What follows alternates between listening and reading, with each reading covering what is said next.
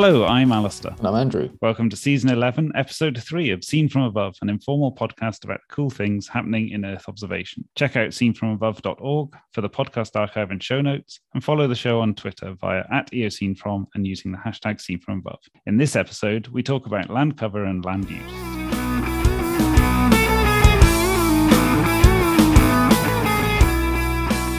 Let's do the news then on the 20th of October. Planet knocking it out of the park again. They had their conference announcing high resolution satellites to, um, I don't know if it's to replace SkySat, upgrade is the term. Yeah, upgrade the SkySat fleet with an aim to, to fuse data with SAR. So they're quite good, I think, at listening and looking for the technologies and, and, and sort of thinking, where are we weak and trying to sort of combine that. Planet lead the game. They're going or have gone public. They've got more operational satellites in orbit, delivering data to hundreds of customers. They're really at the top of their game, I think. Uh, one of the things that's interesting for me is they wouldn't be announcing this if they didn't have some customer in place ready for this. You don't put up totally new satellite systems on a whim no, it'd be really interesting to know how how it got to this point. I sort of look at the graphic rendering of the Pelican satellite, and it's kind of left to your interpretation, which is that looks bigger than the Doves. It looks like a bigger bus.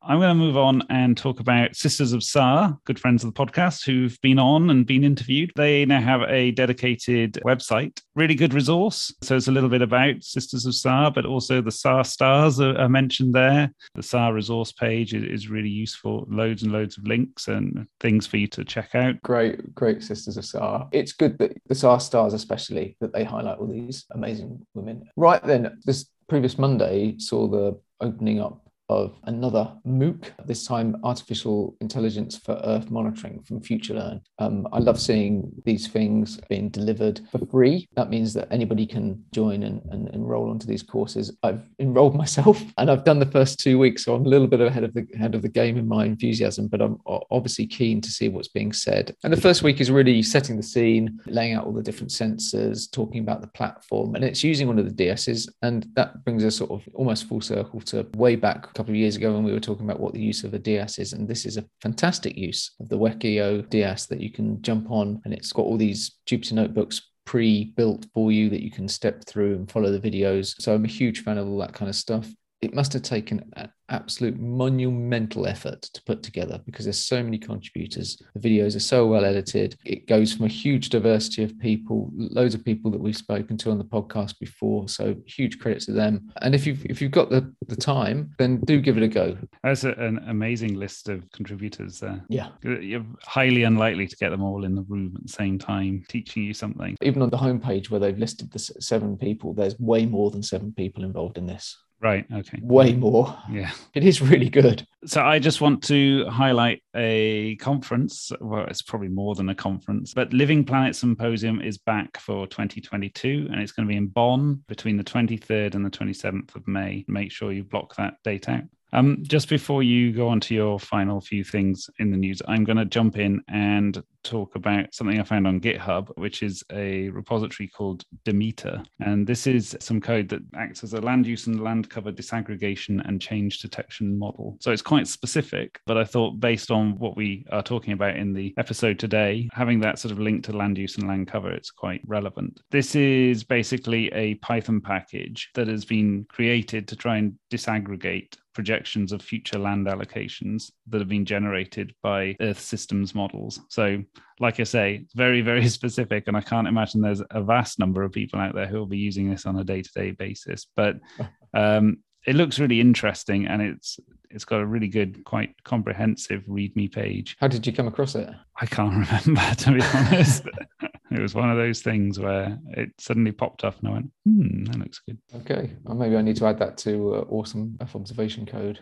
Okay. So trying to briefly sum up all the other things that have been going on, the OpenEO platform. So that's been launched. Oh, yeah, big news. Uh, so yeah, it is quite big news. It's calling for early adopters now and ESA is sponsoring people to use or apply to use it. So I believe it was launched during Phi Week. It's all part again of this ecosystem, and we're going to have to discuss this at some point when it starts to calm down because there's just a huge volume of choice now that, that you have. We've, we've kind of centered on processing code through Jupyter and using Python or R as, as the main languages. Obviously, it's got a lot of backing from, from ESA. Um, yeah, on, on that kind of theme, Earth Engine almost sort of quietly via the back door released this blog post called Helping companies tackle climate change with Earth Engine. And in that, it says basically that we're going to make Earth Engine more available to the public sector. So you can apply to use it uh, non commercially. That's pretty big news, isn't it? I mean, yeah. So today we're expanding Earth Engine with a commercial offering for select customers in preview as part of its integration with the Google Cloud platform. Organizations in the public sector and businesses can now use Earth Engine to solve sustainability related problems. I'm guessing this is in part in response to Microsoft's planetary computer. You know, it seems odd that this has suddenly come about now, especially the integration with Google Cloud and, and stuff like that. Yeah, it'd be interesting to see where this goes. Yeah, it's a bit like keeping up with the Joneses now, isn't it? The speed of ingestion of data will be one of the key differentiators in what platform gets used in the end. We're in that kind of interesting point where we haven't just got one platform anymore. We've got several, and obviously Open EO platform is, a, is, a, is another, and there's Open Data Cube and and, and et cetera, et cetera. Um, and there are some other things going on that actually happened today, but I think we may keep that back for next time because there's so much. But I just wanted to take a slight step to the side and getting to the bottom of web map performance is a blog that caught my eye this month. And basically, it's saying what can we learn from PC gaming or computer game performance in relation to delivering web maps? This is the sort of technicality of how the map is rendered. And there's lots right. of examples um, with Leaflet and, and, and talking about zooming and you know using WebGL and all this kind of stuff. I'm sure there's many people more familiar with that than, than I am. But the most interesting thing is he's done a really good job of summarizing it at the end, saying good reasons to go with real-time rendering, i.e., computer gaming-based rendering, and then there's other good reasons to use Leaflet instead. It's a really fascinating blog, and I, I think you're right. There's a whole host of things around user experience that maybe we should try and get someone on to have a discussion with. I guess user experience is generally an, an overlooked part of what we do in Earth observation. It's usually all about how can we leverage the data, etc., etc. Yeah, interesting. Cool. And that's it for the news.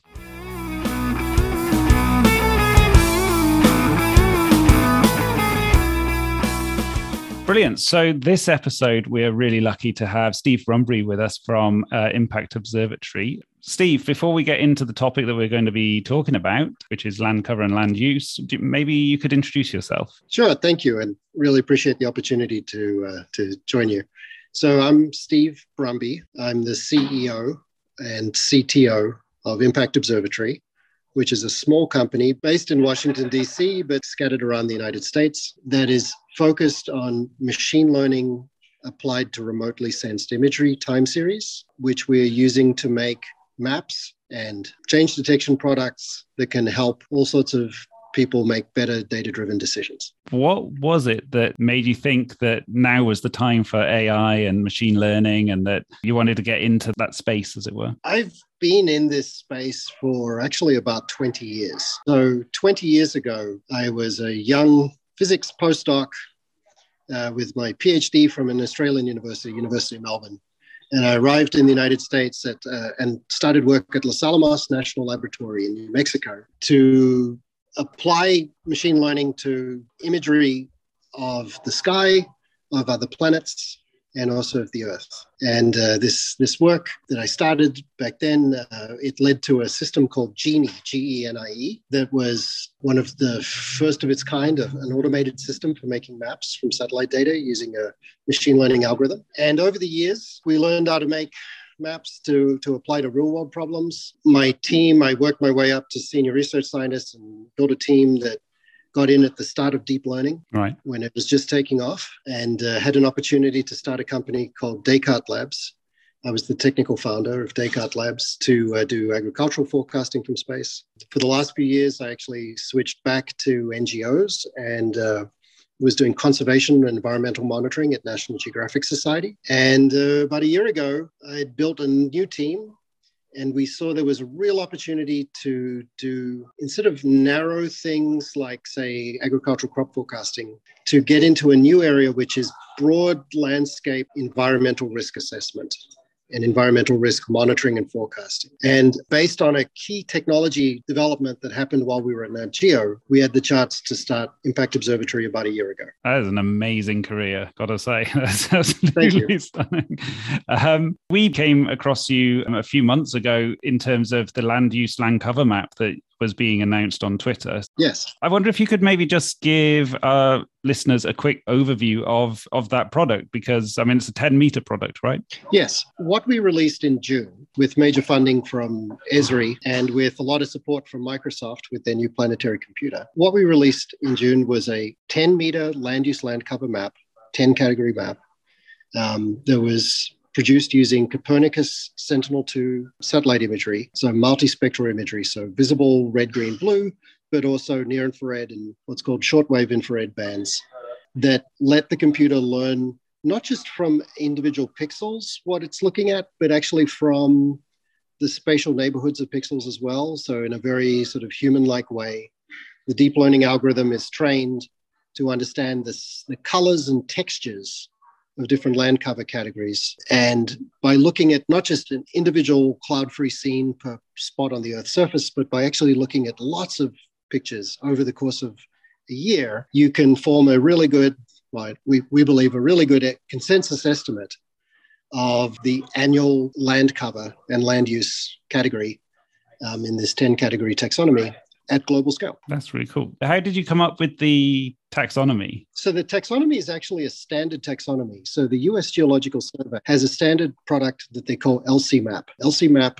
which sounds like land cover map, is actually an acronym. The idea of it is that it's a model-based approach for not just doing land cover or land use estimate for a single point in time, but for change detection as well. So the taxonomy we chose was one that would be designed for global land use, land cover, and change. The the real trick was actually with the training data. But anyway, that's that's the taxonomy question. And the, the other thing about the taxonomy is that the taxonomy is designed to be hierarchical. So at the moment, we're just finding trees. But it's designed, there's a number of these categorizations of the land the European Union has one called the Lucas categorization. The USGS has one called the Anderson hierarchical categories uh, taxonomy that lets you split. So trees become deciduous and evergreen. Um, rangeland becomes scrubland and, and uh, grasslands. Um, wetlands turns into forested wetlands and herbaceous wetlands. There's a there's a whole pyramid of categories that can be broken out in the future but that they roll up to these top level categories. Do you want to enlighten me on what, well, us on what the uh, the training data trick was? yeah, so the basic trick on the on the training data can be summed up in the word more. Right. You need lots of training yeah. To achieve a deep learning algorithm that is robust and can work pretty well much anywhere in the world.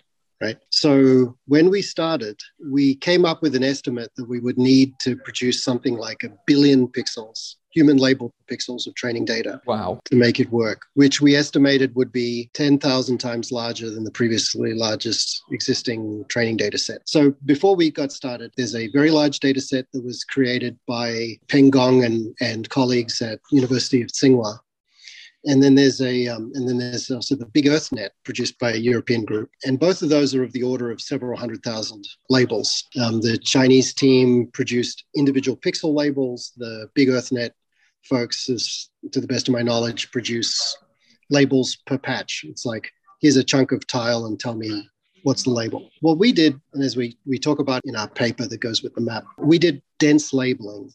So if you're going to teach computers to understand texture as well as color at a pixel, you need dense labeling. And it and it, it is just a tremendous slog to get enough data. We use the National Geographic Society connection to um, recruit experts that then train a crowd and and have everybody check each other.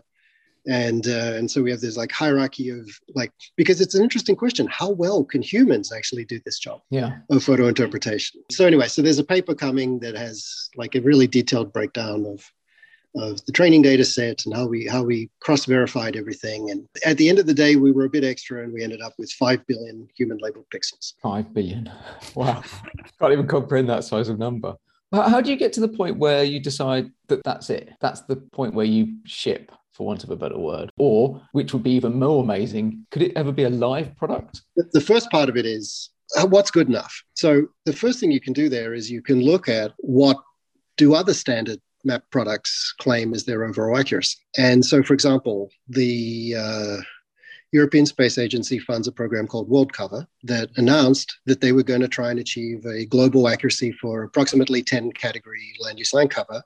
Their target was 75% overall accuracy. Um, there's a proprietary product produced by Maxar. It was originally made by MDA Federal called BaseVue. And uh, BaseVue also had claims and accuracy of about 80%, 85% overall. And so that was sort of the that was the uh, that that's that's the benchmark. If you can hit that, you're achieving as much as anybody else has ever achieved. And those other techniques, especially the BaseVue technique, is well known to be quite labor intensive. There's an automated bit, but then there's a human bit. So the question is, how well can a fully automated machine approach go, and can it achieve something comparable to what's achieved by these other techniques? And we're very happy to report that uh, the final thing that was published, the map we got to, we got to 86% accuracy with this fully automated technique. And at that point, the thinking was, yeah, we can we can all be perfectionist scientists and worry about what people are going to say about. It. And you have to be worried about it because you know, like it, it, you want to make sure that people are using the map for for fit for you know that it's fit for purpose. Yeah. But really, the only way to get that sort of feedback is to take the chance and release it. Yeah. And then invite people to give you feedback so that you can learn how to make it better. So we're very happy to announce that the uh, as of a couple of weeks ago, actually, it became it was announced that UN Development Program and UN Environment Program have accepted the the ESRI 2020 land cover map made by Impact Observatory, and it's been approved for use on the new UN Biodiversity Lab platform which is a UN system that's uh, provided to all the world governments to help them with their decision making. And it went through a like a you know scientific review, review committee to be accepted onto that platform. Amazing. I mean, I guess from a sort of business point of view, you don't want to sort of say, or to get another half a percent accuracy, you don't want to throw another ten thousand hours of compute at it. Look, the final part of that question earlier was, do you think it could ever be live? When I say live, you know, you, you get maybe a monthly update coming down because that would really help decision makers, I, I would imagine. So this speaks now to the question of the compute cost of running the, the model. We were very fortunate to be invited by Microsoft to be early users of the planetary computer, which is just recently stocked with the complete Sentinel archive that had been very nicely pre-processed by Esri to be at the collection two standard of at surface reflectance.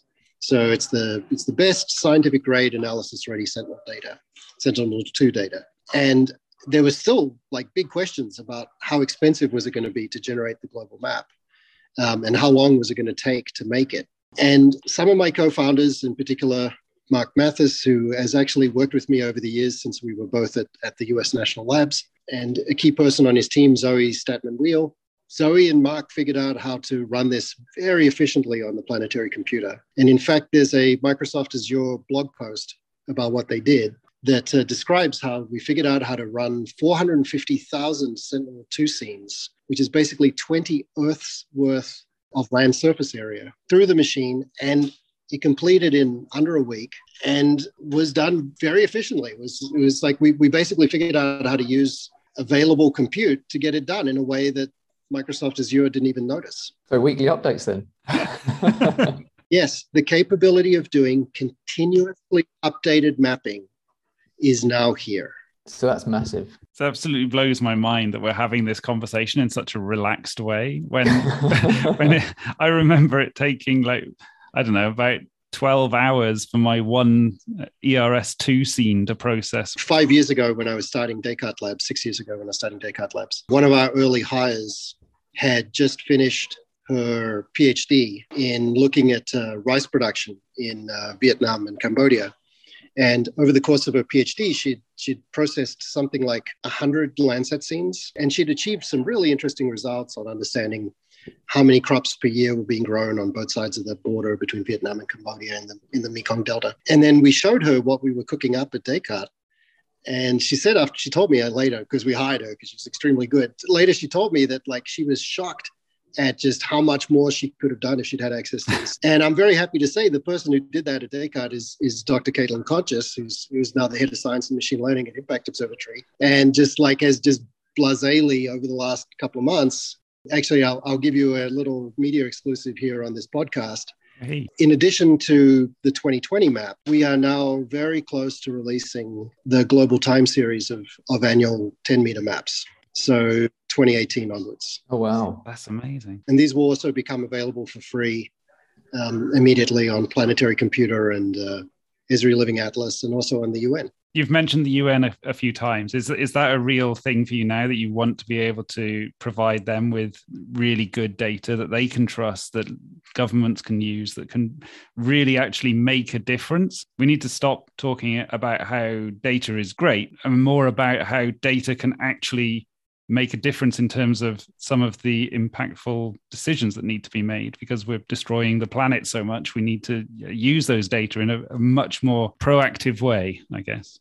Thanks to my time at national geographic i had a great opportunity to meet a number of folks in un so not so fun fact after the uh, aichi convention the, one of the big biodiversity convention meetings about 10 years ago um, it took the international community five years to figure out how they were going to start to measure the, the things that they'd decided upon at Aichi. And the scientific community realizes we cannot afford to mess around like that anymore. And so, a week or two ago, there was the first half of the Convention on Biological Diversity's COP meeting in, in China. Um, the second half of it will happen next year in April in Kunming. Um, and uh, you know the world is looking for the international community to set itself some real targets on trying to avoid biodiversity collapse which you know doesn't sound great and it's not. And a key element of this is going to be giving every country the sort of data and tools it needs to make better decisions and then arming the international community you know like providing an open transparent set of data that will allow ngos concerned citizens international organizations to see the impact to you know to to play on the name of my company to observe the impact of their actions. My career has been building advanced technology like this 15 years ago for US government.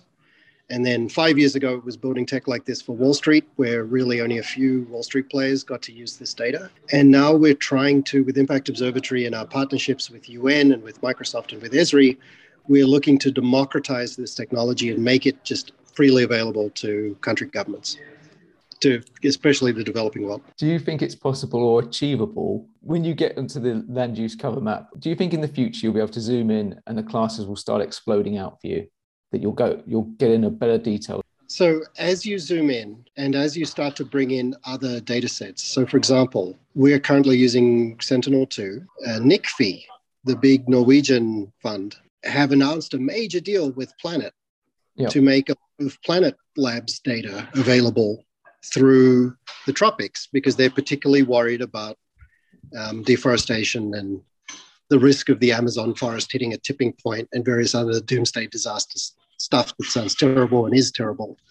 And uh, you know, and and providing the right players, the right data at the right time could actually help avert that. And so, you know, Planet and NICFI made a big deal about how to get data out there so that for non-commercial use, it can be used to, to sort of support finer and finer analysis um, for a reduced geography, because this is just forests in the tropics. And yeah, I, I think that we're on a path here where it's now going to be feasible for different organizations to be able to expect maps of progressively finer spatial resolution and finer taxonomic resolution as you cover different geographies and be able to address the questions that are unique to areas. Do you find that the users, taking UN as an example, are they are they happy with the sort of dashboard interactive map approach? Do you get a sense of how people are using the data? So, so I, I keep mentioning Nat Geo because I, I find that I learned a lot at National Geographic Society working with conservationists that were operating in lots of the world, trying to work with local communities and provide them the data that they needed to influence policy and get better behavior from the international community. And the, the key thing was that, yes, it's one thing to provide people with a map, because I think we all agree that pixels aren't an answer. You need to get to an answer. But I, I love pixels and I also love maps, but even a map is not really an answer to somebody's question. Um, in talking to a lot of folks who are geospatial analysts in different country governments, the questions would tend to be like, okay, just tell me for this polygon, how much deforestation is happening? Yeah. Or for this watershed, how much wetland has been lost in this time window? And so if you actually if you look at unbiodiversitylab.org, which is the new thing that just launched under UN, and I'll, I'll I'll say Impact Observatory built the system as well as some of the key data sets that's on that on that website, on that app. Um, you'll see that we're not just providing the data, which will now become an automated updating land cover data set, but we've also implemented this idea of continually updated metrics. And we're working with UN and other scientific organizations to identify what are the key metrics that are called out in the different international conventions and how can we instead of requiring every country government to have its own people that does the same calculation over and over again can we actually operationalize all of that as just some code and just provide them with the internationally defined metrics um, and just provide it so that a non-geospatial expert can leverage the power of the geospatial data yeah because once there's consensus and agreement that this is scientifically valid data then you've got that as your evidence that you could draw back on to say, look, this is where the statistics, if you need those statistics, if you need that evidence, but this is what you're asking for, and you can always refer back to it. Whereas in the geospatial world, we like to present everything, and then the user has to then go and extract it. We work with the big international organizations like UN and uh, UNDP and UNEP. We've started to work with some of the really big environmental NGOs that also help country governments and companies try and understand okay, this is the best scientific approach for measuring the impact of their actions. For a long time, quite frankly, industry has lobbied against regulation that would constrain their impact on the natural world. And literally, the world can't afford that anymore. People think of the sticks, but in terms of carrots, there's a lot of investors who would like to know that they're putting their money against companies who are doing the right thing. Yeah. Or at least trending towards doing the right thing. Being able to produce the right sort of data that lets companies without greenwashing show that they are actually doing the right thing. Um, they, the first companies in the first countries that can show that they're doing the right thing are going to reap benefits from green sensitive investors, including sovereign funds that want to that want to be part of the solution and not just make some money on the on the, the old fashioned gray fossil economy. It seems from listening to you, particularly at the beginning when you were uh, going through your career, but also all of the tech that you've mentioned uh, in the, the last few questions as well, it seems that you've always made a point of being there and using the latest technology in order to, to try and push it and, and get something new in terms of an answer. So, is there a, a technology out there at the moment that you're sort of got half an eye on that you're thinking, oh, in five years' time, maybe I'll be pushing that? Or is there anything that you really wish you were playing with at the moment? On the software side, one thing I'll say that is a really interesting development in the last few years is the real maturation of open standards for dealing with geospatial data sets at large scale.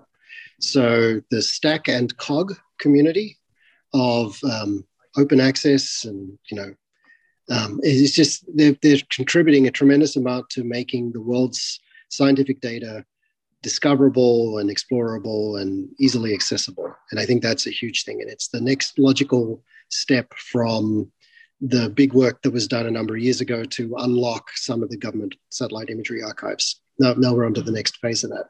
So that's exciting. And there's a lot of implications of that that are only still just being figured out at the moment. The other thing that I think is very exciting is, uh, you know, like we, we all talk about electro-optical imagery, so visible, infrared, and um, and there's quite a bit to talk about synthetic aperture radar. But the thing to watch, I would argue, for the next five years is the even the slightly more exotic satellite data sets which are feasible that is going to start to appear. In particular, hyperspectral imagery that allows you to measure chemical signatures almost from space by using hundreds of, of spectral bands.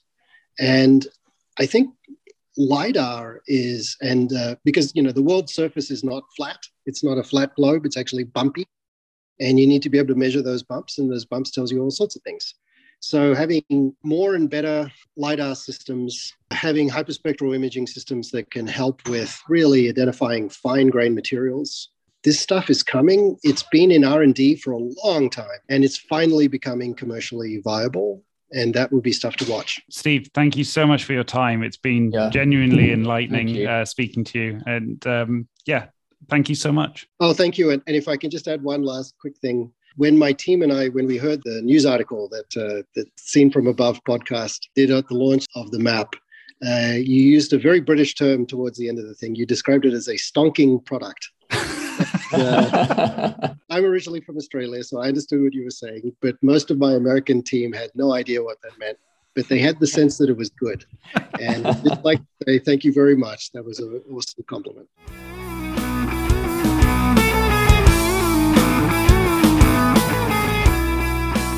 We encourage you to drop us a line through Twitter using at EOSceneFrom, where you can find a vibrant community based around the podcast. Thanks for listening, and that's it for now. Thanks, Andrew. Thanks, Alastair. Bye. Bye.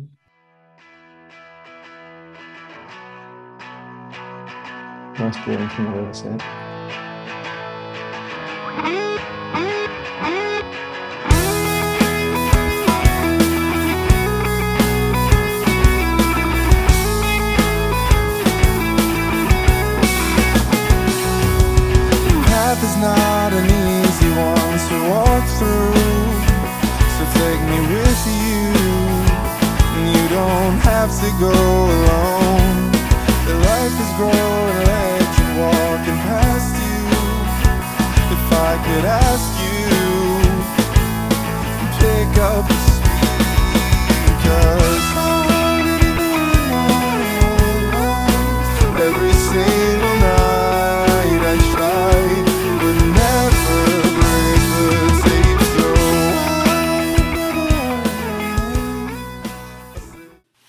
Music is Cracker Jacks and Tin Whistles by Ocean Heights and is licensed under the Attribution Non Commercial Creative Commons license.